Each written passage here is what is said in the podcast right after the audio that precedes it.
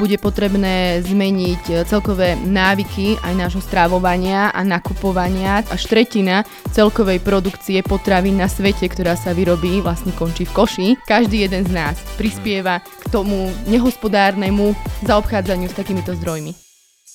StudioBB.sk vám prináša podcast Univerzity Mateja Bela.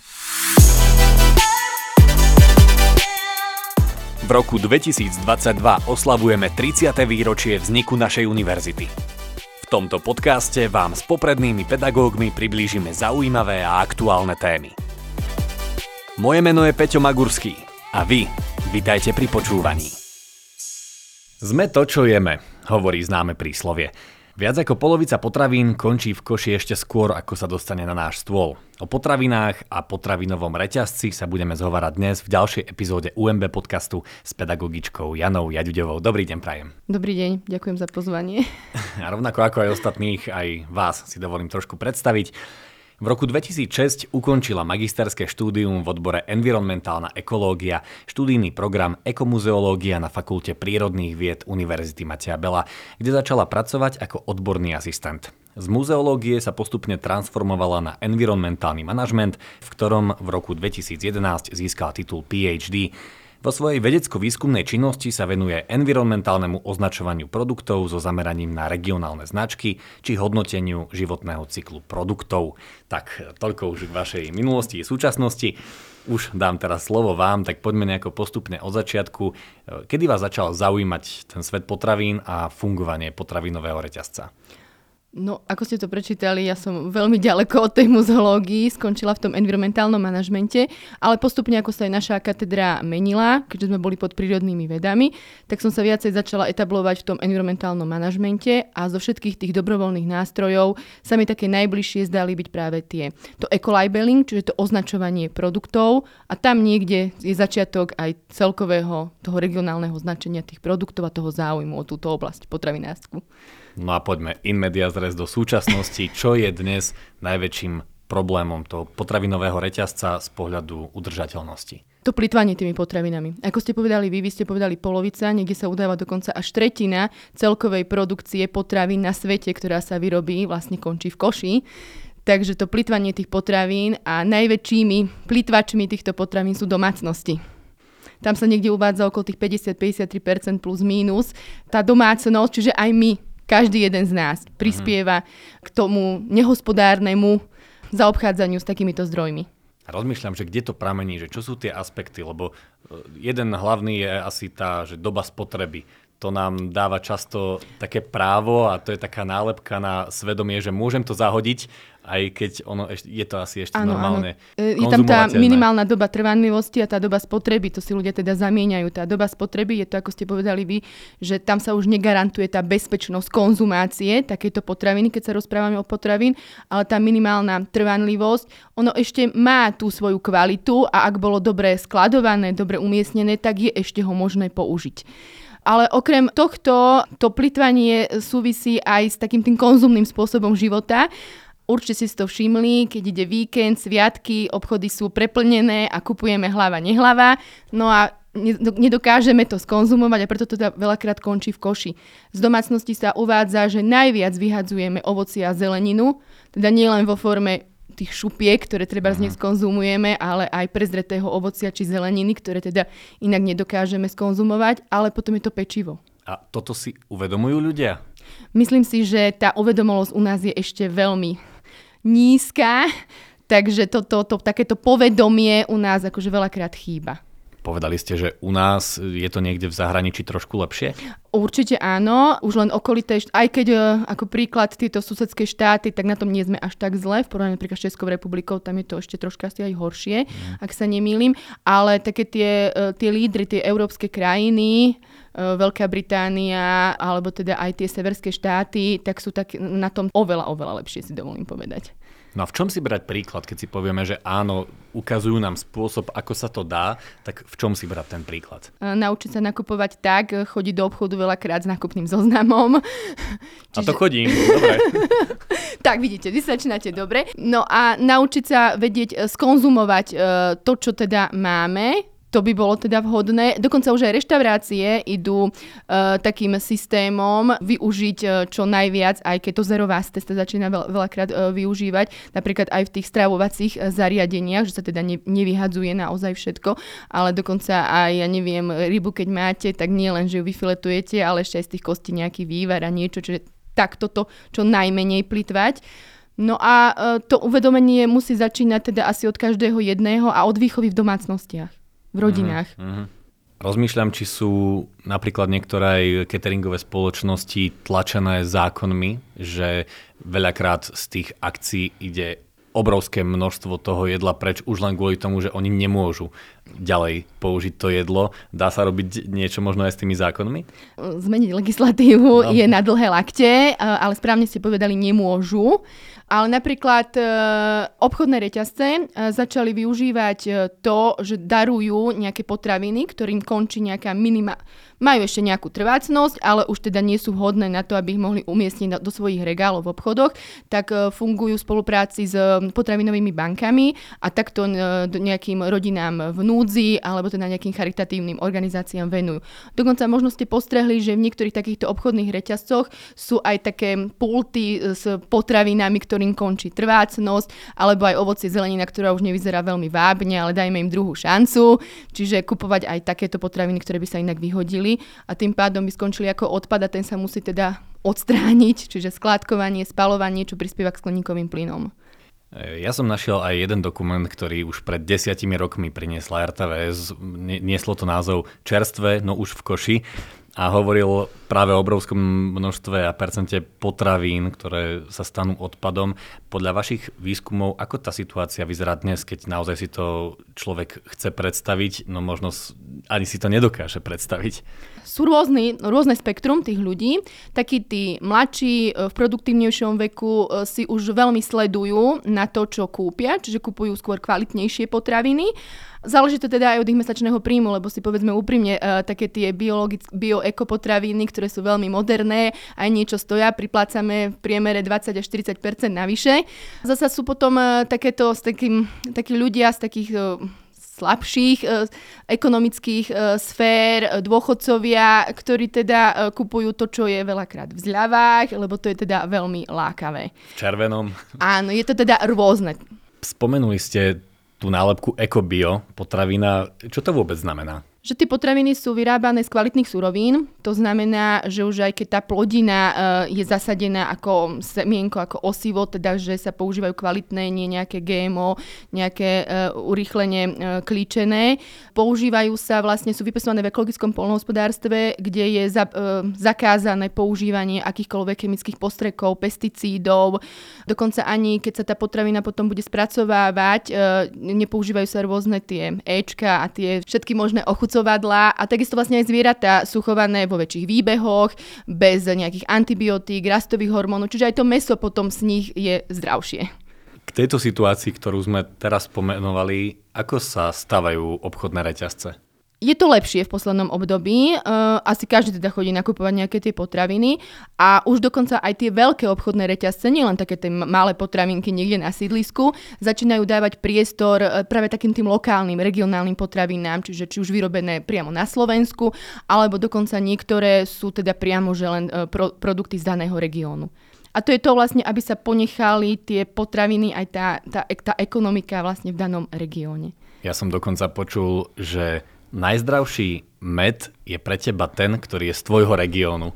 V čom možno to má aj ďalšie také bonusy a benefity nakupovať regionálne potraviny? Viete v prvom rade, od koho ste si to kúpili, e, čiže tam veľmi ľahko overíte danú farmu, daného teda producenta takéhoto regionálneho produktu. E, viete o tom, že ten produkt nestal dlho niekde v regále na trhu, ani neprešiel dlhú cestu, e, kým, kým k nám teda docestoval ale v neposlednom rade má to aj taký ten ekonomický prínos pre daný región, že naozaj tie peniaze zostávajú v danom regióne. Podporujeme tých malých lokárnych farmárov, pre ktorých Chceli by, aby to bola teda jediný zdroj obživy, ale veľakrát to majú ako doplnkové eh, zamestnanie, keď ste spomenuli tých včelárov, tak živiť sa včelárstvom nie je veľmi výnosné a veľakrát sa tomu venujú celé rodiny. Mm-hmm Takže aj toto je tá výhoda a regionálne potraviny sú dobrým lákadlom aj z hľadiska cestovného ruchu napríklad. To je jednak to, že áno, bolo by to zdravšie pre nás, výhodnejšie pre nás, pre nich, ale že či vôbec tá spoločnosť má povedomie o tom, že by to malo tie benefity a tie bonusy, lebo podľa mňa tá komunikácia trošku viazne.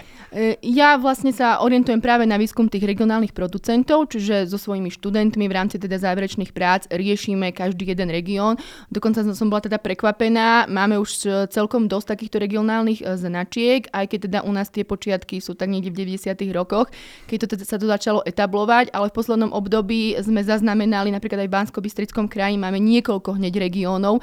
Pri napríklad úplne novinkou, kým som sa teda pripravovala aj ja, som sa dozvedela, že už aj Horehronie má svoju regionálnu značku, ktorý teda podporuje takýchto lokálnych producentov a dokonca bansko samozprávny kraj má zriadenú takú kampaň regionálne pulty, že čiže v reťazcoch mm. uh, ubytovacích zariadení tu v regióne, myslím si, že je okolo 12 plus minus zapojených, majú teda v rámci teda asi recepcie, kde sa teda hostia idú ubytovať, celé pulty, kde teda uh, propagujú takéto regionálne potraviny. Mm, keď spomínate, že máte ten prieskum aj so študentmi, e, ktoré kraje u nás sú také, že áno, funguje to o čosi viac a kde je to naopak ešte trošku zaostalé? No, neznapovala som ešte všetky, čo je takéto nové, ako som vravím, Horehronie alebo aj Novohrad, ktorý je tu v Banskej Bystrici, či dokonca Ponitrie, eh, Ponitrie áno, ale teda niektoré iné nové značky nemám úplne zmapované. Skôr som teda išla po takých, čo boli tu najskôr, čiže ako bol napríklad Kopanice Záhorie, tu sme teda napríklad odhalili, že tieto značky už už.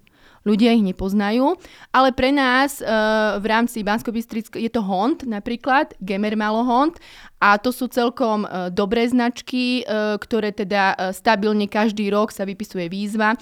Tieto regionálne značky fungujú pod miestnymi akčnými skupinami, ktoré ich teda zastrešujú. Oni majú teda právo udeliť certifikát e, danému produktu. Nemusí to byť teda len potravina, aj keď sa my teda rozprávame prednostne o potravinách, ale sú to aj rôzne ubytovacie a stravovacie zariadenia.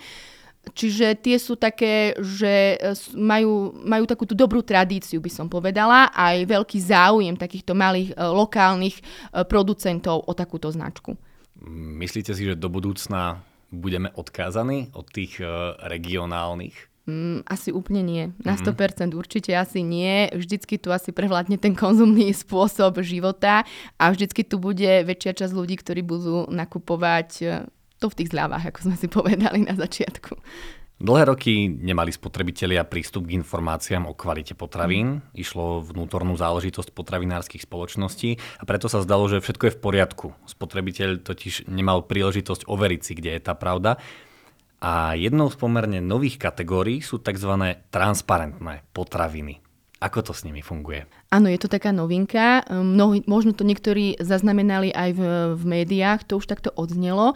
Je to, aby si spotrebiteľ, pretože ten obal, ktorý výrobok má, málokrát dokážeme na tom malom obale dať všetky e, informácie, ktoré by sme potrebovali a tie transparentné potraviny, aby si každý spotrebiteľ prostredníctvom tých QR kódov vedel dosledovať od toho, ako ja neviem, to zvieratko na tej farme bolo, alebo to mlieč, lebo je to prednostne pre um, mliekárenské a mesové uh, produkty zriadené, čiže z akej farmy, kedy bolo uh, spracované a akú tú dlhú cestu uh, zaznamenalo, až kým neprišlo na pult uh, daného obchodu, alebo teda k zákazníkovi v reštaurácii. Čiže viete tú čerstvosť, taký ten rodokmen, tá história toho produktu. Uh, funguje to, ja to tak akože nemám vlastne odskúšané, uh, funguje to teda jedno jednoducho cez um, mobilný telefón a cez aplikáciu a čítanie tých QR kódov, ale tu by som chcela povedať, že ešte je málo takých firiem u nás, ktoré sa teda začali tomu venovať. A prečo možno by mal mať človek motiváciu vôbec sledovať, odkiaľ je to jedlo, ktoré sa mu dostalo na tanier? Pretože keď budú teda jesť aj tie zdravšie potraviny, budú v konečnom dôsledku vraj aj zdraví. Tí ľudia sa uvádza. Aj keď som hovorila, že sú teda drahé a veľa ľudí si ich teda nemôže dovoliť, e, ale potom čo nechajú v inom sektore na svoje liečenie, sa teda v konečnom dôsledku kvázi aj vyrovnáva. Hippokrates povedal, nech je tvoje jedlo tvojim liekom. Áno, do, toto vidíte, ste dobre spomenuli. E, takže takto by sme sa asi e, mali aj my teda riadiť tým, že niekedy si priplatiť za tú potravinu neznamená, že je to len nejaká značka, kde sa teda ten daný producent ide obohatiť na náš úkor, ale naozaj tie potraviny sú vyrábané ručnou prácou, e, ktorá je teda veľakrát nedocenená Takže za toto si priplácame, že to nevyrábajú nejaké mechanizmy, nejaké stroje a nie je to sériová výroba veľakrát, ale aj ten sortiment je veľmi obmedzený, jeho um, nedostatok, pretože teda málo vieme e, vyrobiť takýchto uh, produktov, keďže to teda veľakrát robia dokonca celé rodiny samé len. No a keď hovoríme o potravinách, regionálnych potravinách, transparentných potravinách, tak si myslím, že sa nedá obísť aj spotreba mesa, ktorá za posledné roky neskutočne vzrástla. Toto evidujete asi aj vy. Áno, evidujeme aj naraz vlastne tej uhlíkovej e, stopy a celkové tých skleníkových plynov, ktoré sú. Áno, e, meso je takým najväčším odberateľom, respektíve prispierateľom k tomu znečisteniu toho životného prostredia a tej zeme. Nikto sa teda neuvedomuje, že nielen napríklad to meso, ale akúkoľvek potravinu, čo vyhodíme, tak nevyhodíme len ju, ale za ňou sa skrýva aj pôda napríklad, záber pôdy, voda, ktorá musela byť, je tam tá ľudská práca, ktorá som povedala a ďalšie iné m, suroviny, ktoré museli byť e, využité, čiže z toho životného prostredia a sú teda nenahraditeľne stratené. Čiže vyhadzujeme nielen tú potravinu, ale to všetko, čo za tým je. Mnohí ľudia, ktorí si robili aj výskumy práve v oblasti spotreby sa povedali, že časom v budúcnosti budeme nútení veľmi obmedziť tú konzumáciu. Vy to ako vidíte v smere do budúcnosti? Obmedziť áno, ale asi to meso nevytratí sa úplne. Nevytratí sa úplne. Oveľa lepšou možnosťou je potom možnosť si to vedieť e, zabezpečiť svoj pomocne, aj keď e, Niektorí ľudia e, sa vydali takouto cestou vlastného hospodárenia, alebo tam naozaj viete, čo jete, e, ale tiež to asi e, bude také okrajové. Čiže nebáť sa toho, že by vymizlo úplne. Nevymizne určite. Ale pra, pravdepodobne tá spotreba, ktorá tu je aktuálne, pôjde nižšie. Pôjde nižšie, percenta sa teda asi budú ťažko odhadovať. Tiež to záleží od toho, od, po čom bude dopyt v tých obchodoch. Čiže od nás, od spotrebiteľov. No a teraz, keď sa presunieme už na vašu univerzitu, študentov ste tiež spomínali, komunikujete s nimi a majú už aký taký prehľad asi aj e, v tejto sfére. Ako vníma tá mladá generácia možno celú túto tému, ktorú sme teraz preberali v oblasti potravinového reťazca? Ehm, my sme sa orientovali práve na tie regióny a na tie regionálne potraviny. Vyberali si uh, taký ten región, ktorý im bol blízky, z ktorého pochádzali, pretože sa chceli o ňom dozvedieť čo najviac, pretože to nie je len, že tam spravíte výskum v tých potravinách, ale teda potrebujeme zajsť hlbšie do toho regiónu, čo je pre ne tradičné uh, sa naučiť veľakrát. Uh, tie témy ich zaujímajú, dokonca sa niektorí priznali, že sa teda viacej začali všímať uh, to, čo sa doma celkovo uh, nakupuje a čo teda končí u nich, uh, teda v tých domácnostiach. Takže si myslím, že tá výchova tej mladej generácie, uh, aj keď tá vysoká škola je už asi troška neskôr, malo by sa začať na iných uh, stupňoch uh, tohto primárneho vzdelávania, ale nie je to úplne stratené. Ak by sa malo začať skôr, tak e, čo to teda znamená? Už na základnej škole informovať tie deti a aby to nevnímali, že OK, to jedlo pochádza z obchodu a končí tu na tanieri? Áno, určite už tá základná škola, aj keď prvý stupeň asi ešte nie, skôr ten druhý stupeň, aj, ale aj ten prvý stupeň je už taký celkom formovateľný, záleží to naozaj od veku toho dieťaťa, ale skôr sa naučiť to, že e, nechcem toto, otvorí sa toto, toto skončí v smetnom koši a ja budem jesť toto a to, čo mi naložia na tanier, polovicu z toho vyhodím, pretože aj e, toto končí v tých smetných košoch u nás. Čiže nielen študenti, ale skôr naozaj sa obrátiť do na tých, tých domácností. Mm-hmm ak to teda počúvajú rodičia, ktorí by chceli nejakým takýmto smerom viesť tie deti, tak aké máte rady pre nich? No tak to je ťažko radiť. Asi. Niekedy zmeniť tie svoje návyky je veľmi ťažké ale teda e, sústrediť sa hlavne na to, že nenakupovať bez hlavo, ak by som to tak mala povedať, naozaj kupovať to, čo viem, že použijem, čo sa mi teda s tým nákupným zoznamom, ako som povedala, e, robiť si jedálničky na celý týždeň, to asi málo kto robí, že by ste si dopredu nakupovali, ale aj to je cesta. A kupovať e, potraviny, takže nie že v špajzi, niekde vzadu, keď budeme upratovať, nájdeme, že toto mu skončila pred pol rokom doba trvanlivosti a skončí to to teda naozaj v tom smetnom koši. Takže možno aj opačne evidovať si aj to, čo mi často zostáva a vyhadzujem to? Asi áno, aj keď sa priznám, toto nerobím ani ja.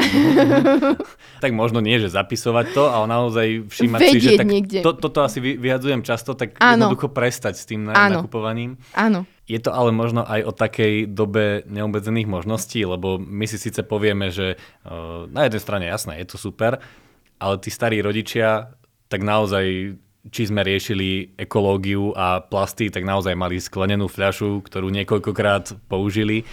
To meso mali cez víkend. Je možné, že sa časom budeme musieť vrátiť k tomu, čo tu už bolo? Uh, Bolo by to fajn, keby sme sa k tomuto vrátili, uh, naozaj si vážiť uh, to, čo na ten stôl dostaneme uh, a to, čo teda kúpime. Bude to ťažké, bude to ťažké vrátiť sa, si myslím, lebo ako ste vypovedali, tie možnosti sú veľké. Tých obchodoch sú veľké lákače na nákupy e, všemožného tovaru, ktorý teda naozaj ani nikdy nepoužijete, len sme ho chceli vyskúšať. A sú robené veľmi dobre marketingovo, jednoducho Veľmi oči to hodia do toho koša. Áno, aj reklamy fungujú, čo napríklad tie regionálne potraviny až také veľké reklamy nemajú. Oni sa teda skôr predávajú na nejakých lokálnych jarmokoch alebo dniach obce, takže aj tam potom málo ľudí o tom vie. Ale teda tá zmena uh, bude nutná, bude nutná, pretože, ako som povedala, nielen my vyhadzujeme tú potravinu, ktorá teda skončí koši a to plitvanie je enormné, tým ste vlastne vy aj začali, ale za to potravinou sa skrýva veľa iných zdrojov zeme, ktoré takto teda odhadzujeme, plitváme s nimi a nebudeme ich môcť opätovne využívať. Ako vy vidíte ten chod potravinového reťazca u nás, keď sa pozrieme od 30 rokov dopredu nejakých 2050? Veľmi ťažká otázka, musím povedať.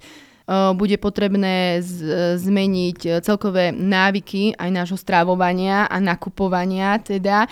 Ale napríklad aj tá nedávna situácia covidová, ktorá nás e, prinútila zostať dlhšie doma, vtedy si viacej ľudia rozmysleli, čo si idú nakúpiť, začali viacej si sami e, vyrábať e, produkty, už len všetci celé Slovensko asi kváskovalo, ak sa nemýlim, a dorábalo si pečivo. Takže myslím si, že keď prídu také tie situácie, pre ktoré to ľudstvo bude postavené, tak e, si veľmi rýchlo rozmyslí a zmení tie svoje návyky z hľadiska aj toho konzumného spôsobu života a teda aj plitvania tými potravinami. A takto to uzavrela Jana Jaďuďová z Univerzity Matia Bela. Ďakujem veľmi pekne, že ste si našli čas. Ďakujem aj ja.